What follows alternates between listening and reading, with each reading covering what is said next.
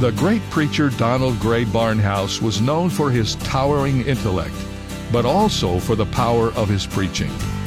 He once said, If I had only three remaining years of ministry, I would spend two of them studying.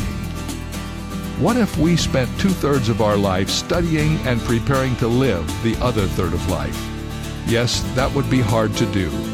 But Dr. Barnhouse's words remind us of the importance of study and preparation for life as a Christian parent, spouse, employee, and citizen.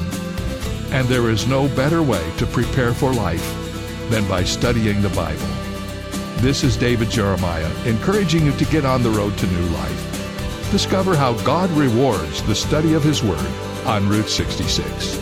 Route 66, driving the word home. Log on to Route66Life.com. Start your journey home today.